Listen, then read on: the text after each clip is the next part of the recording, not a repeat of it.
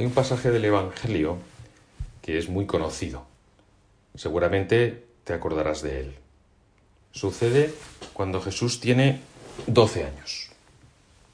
Jesús, como sabes, después de eh, volver de Egipto, se fue con su familia, se instalaron en Nazaret. Y cuando cumplió 12 años, como era la costumbre judía, sus padres, María y José, lo llevaron al templo de Jerusalén. Porque eh, cuando un varón en Israel cumplía los 12 años, iba al templo. Era como, como su primera presentación. Él se presentaba allí como, como varón de Israel, entonces, entonces se le consideraba ya como un hombre, capaz de reconocerse como miembro de Israel. Y entonces Jesús, cuando tiene 12 años, va allí, como todos los chicos de su edad. Chico, ¿eh? yo digo 12 chicos, porque decir 12 hombre me parece un poco exagerado, ¿eh? Un poco exagerado. Yo digo chico, por lo menos, porque, en fin, me parece a mí que ni siquiera los de 18, incluso algunos de 20, todavía no han llegado a la madurez. O sea que imagínate uno de 12. Aunque a veces los chicos de 12 son más maduros que los de 18, ¿eh? En fin, yo ahí lo dejo. Total, que Jesús estaba ahí con 12 años en el templo y, y estaba allí hablando con los doctores. ¿Por qué qué hacían los doctores? pues iban examinando a los chicos, les iban preguntando a ver si sabían la ley y, los chicos también a lo mejor harían alguna pregunta a los doctores e irían así, pues comentando un poco como para darles el aprobado, por así decir. ¿eh? Es lo que harían allí. No era un examen propiamente, pero bueno, pues iban allí comentando y eso también es lo que hizo Jesús. Y estuvieron unos días en Jerusalén. Y entonces, eh, pues ya tocó volver a Nazaret. Y dice el Evangelio, el niño Jesús se quedó en Jerusalén sin que lo advirtiesen sus padres. Claro, porque porque María, José y Jesús, como solía ir todo el mundo, iban a Jerusalén en una caravana, en un grupo de gente, donde habría hombres, mujeres y niños. La Virgen pues iría con el grupo de las mujeres, como solía ser habitual, José con el grupo de los hombres, como solía ser habitual, y los niños juntos, y María pensaría que Jesús estaría o con los niños o con su padre, su padre o con los niños o con su madre, y así, pues pasaron el día. No se dieron cuenta ni siquiera a la hora de comer. Pero es algo normal. Seguramente tú, cuando has ido de excursión alguna vez con tu familia, con varias familias, a veces pues habrás visto a tus padres. Cuando, has, cuando ibas en el coche, te has bajado del coche y no has vuelto a ver hasta que os ibais por la noche. Porque has preferido estar jugando todo el tiempo con tus amigos o con tus amigas. Esto más o menos es lo que debieron pensar María y José. Pero llegó la noche. Y entonces la Virgen y José se dieron cuenta de que el niño no estaba.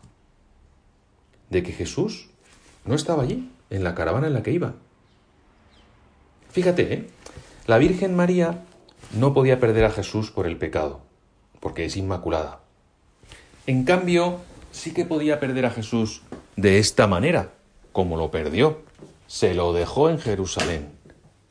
En esto nos sirve a nosotros también porque nos ayudará, nos ayuda a, sentirnos un poco más cerca de la Virgen. Porque nosotros sí que hemos perdido muchas veces a Jesús. Y lo hemos perdido por el pecado, por la soberbia, por el orgullo, por la vanidad, por la pereza, por la desconfianza. Y, quizá considerar a la que la Virgen perdió a Jesús sin darse cuenta nos sirva a nosotros también para preguntarnos ahora. ¿Y yo? ¿Dónde tengo a Jesús? Quizá, sin darme cuenta, también se me ha perdido. ¿Cómo está Jesús ahora en mi vida?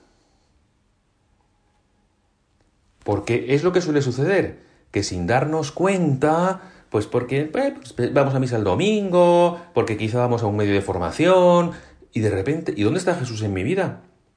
¿Y ese trato que yo tenía con él de amigo?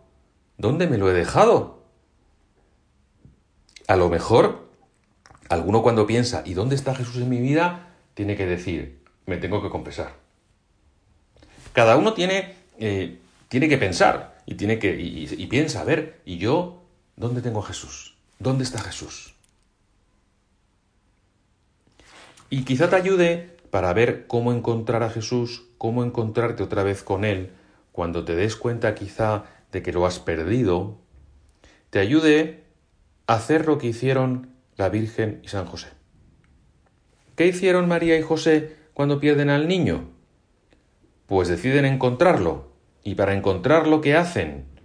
Pues no van buscando por todos lados, ¿eh? por, recorriendo todo el camino a ver si se ha quedado escondido en algún sitio, sino que piensan, ¿cuándo fue la última vez que vi a Jesús? En Jerusalén. Pues allá vamos. A Jerusalén. Es decir, vuelven al lugar, al último lugar, en el que están seguros que lo han visto. Esto nos sirve a nosotros también. Porque eh, seguramente te han explicado alguna vez la importancia de tomar notas de las luces que recibes en tus ratos de oración. Quizá tengas una agenda con algunos propósitos escritos del curso de retiro que has hecho este año, o de algún retiro mensual, o de algún rato de oración, de un círculo, de una charla, de alguna cosa, de, cosas, en los, cosas escritas en las que tú te has encontrado a gusto con el Señor, en la que el Señor te ha hablado, en la que te has dado cuenta que, por lo que sea, pues que de repente un día has reencontrado la alegría, o has leído un texto del Evangelio y lo has comprendido un poco mejor. Es muy bueno tomar notas. Porque cuando llega el momento en el que perdemos a Jesús, podemos volver a nuestros apuntes y repasar cuál fue la última vez, la última luz que me dio el Señor. ¿En qué aspectos de mi vida? ¿En qué cosas del día a día le he encontrado por última vez? Ayuda mucho, ¿eh? Ayuda mucho tener unas notas escritas, pero no, no, no, grandes cosas, no se trata de hacer un diario, se trata de escribir las cosas que Dios, las luces que Dios te da.